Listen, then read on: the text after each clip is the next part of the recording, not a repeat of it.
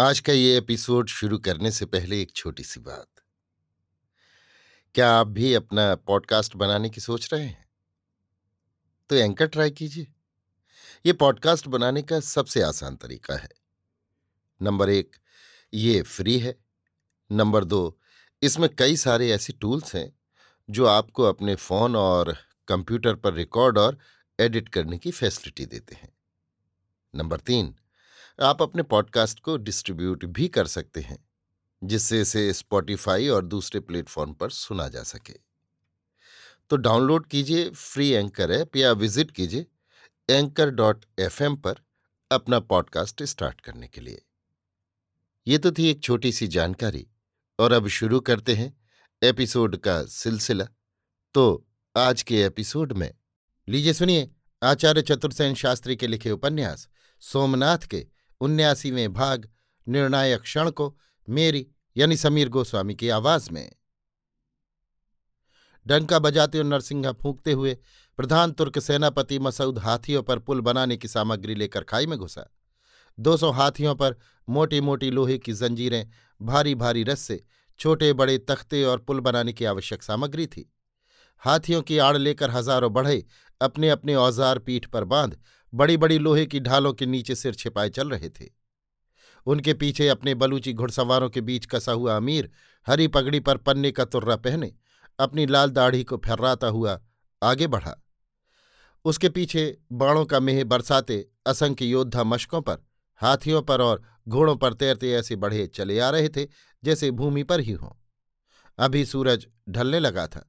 उसकी तिरछी पीली किरणें अमीर की तलवारों में पीली चमक उत्पन्न कर रही थीं। सेना गगन भेदी अल्लाहू अकबर के नारे बुलंद करती हुई बरसाती नदी के प्रवाह की भांति बढ़ी चली आ रही थी। मृत्यु और विपत्तियों को खेल समझने के अभ्यस्त पार्वत्य प्रदेश के ये बर्बर तुर्किस्तानी सैनिक किसी भी बाधा को बाधा न समझ दुर्धुर्ष तेज से दौड़ते चले आ रहे थे। उनके आगे विजयी महमूद था, जिसे अपनी सतर्कता, साहस, योजना और युद्ध नेतृत्व पर पूरा भरोसा था। सिंहद्वार पर जूनागढ़ के राव की चौकी थी। वे अपने 10,000 सैनिकों के साथ इस आती हुई विपत्ति का सामना करने को अग्रसर हुए। अभी तक युद्ध में इनका मोर्चा अक्षुण्ण बचा था। उन्होंने झटपट दूसरे मोर्चों पर सावधानी से रहने के संदेश भेजे और कठिन युद्ध के लिए तैयार हो गए। संकट के क्षण को उन्होंने समझ लिया था। क्षण क्षण में अन्य मोर्चों के समाचार उन्हें मिल रहे थे। आधे दिन से भी अधिक काल तक जो उनके नेत्रों के सम्मुख खून की होली खेली गई थी, उसे देखते हुए भी वे अब तक अचल अभंग रहे थे। अब उनकी बारी आ गई थी। सोरठी योद्धाओं ने तलवार खींच ली। राव ने सैनिकों को संबोधन करके कहा, भाया, ये जीवन का अमर शाखा है। याद रखना, जहां तुम्हारे पैर हैं वहां से आगे तुम्हारे जीते जी शत्रु के पांव इस देवधाम को अपवित्र न करने पाए। सोरठी योद्धा गरज उठे और अब उन्होंने एक बारगी ही कोट से बाणों का मेह बरसाना शुरू किया।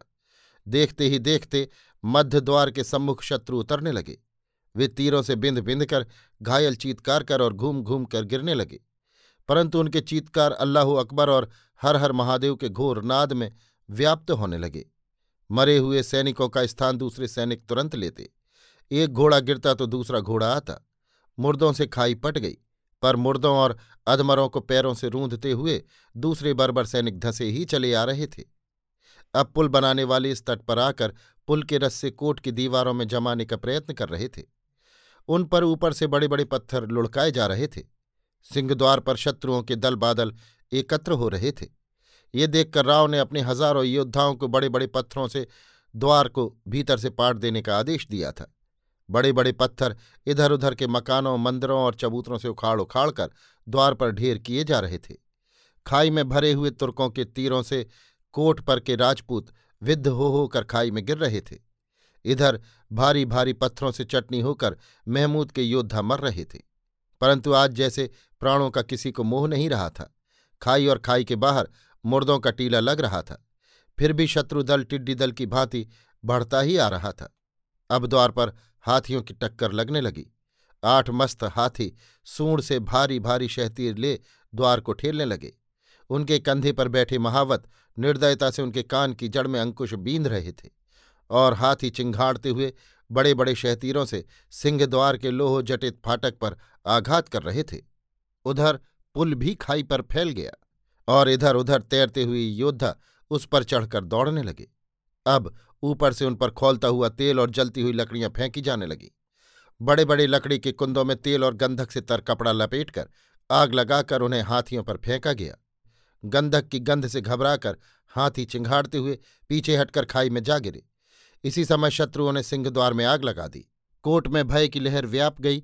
इसी क्षण कोट के अंतरायण से एक वज्रनाद सुन पड़ा, अल्लाहु अकबर। राजपूत योद्धा आश्चर्यचकित हो भीतर की ओर देखने लगे। जो कुछ देखा उसे देख वे भय से चिल्ला उठे। ना जाने कहाँ से कैसे धरती फोड़कर अंतरायण में शत्रु घुस आए थे। कोई कुछ न समझ सका। अभी आप सुन रहे थे आचार्य चतुर्सेन शास्त्री के लिखे उपन्यास सोमनाथ के 79वें भाग निर्णायक क्षण को मेरी यानी समीर गोस्वामी की आवाज में।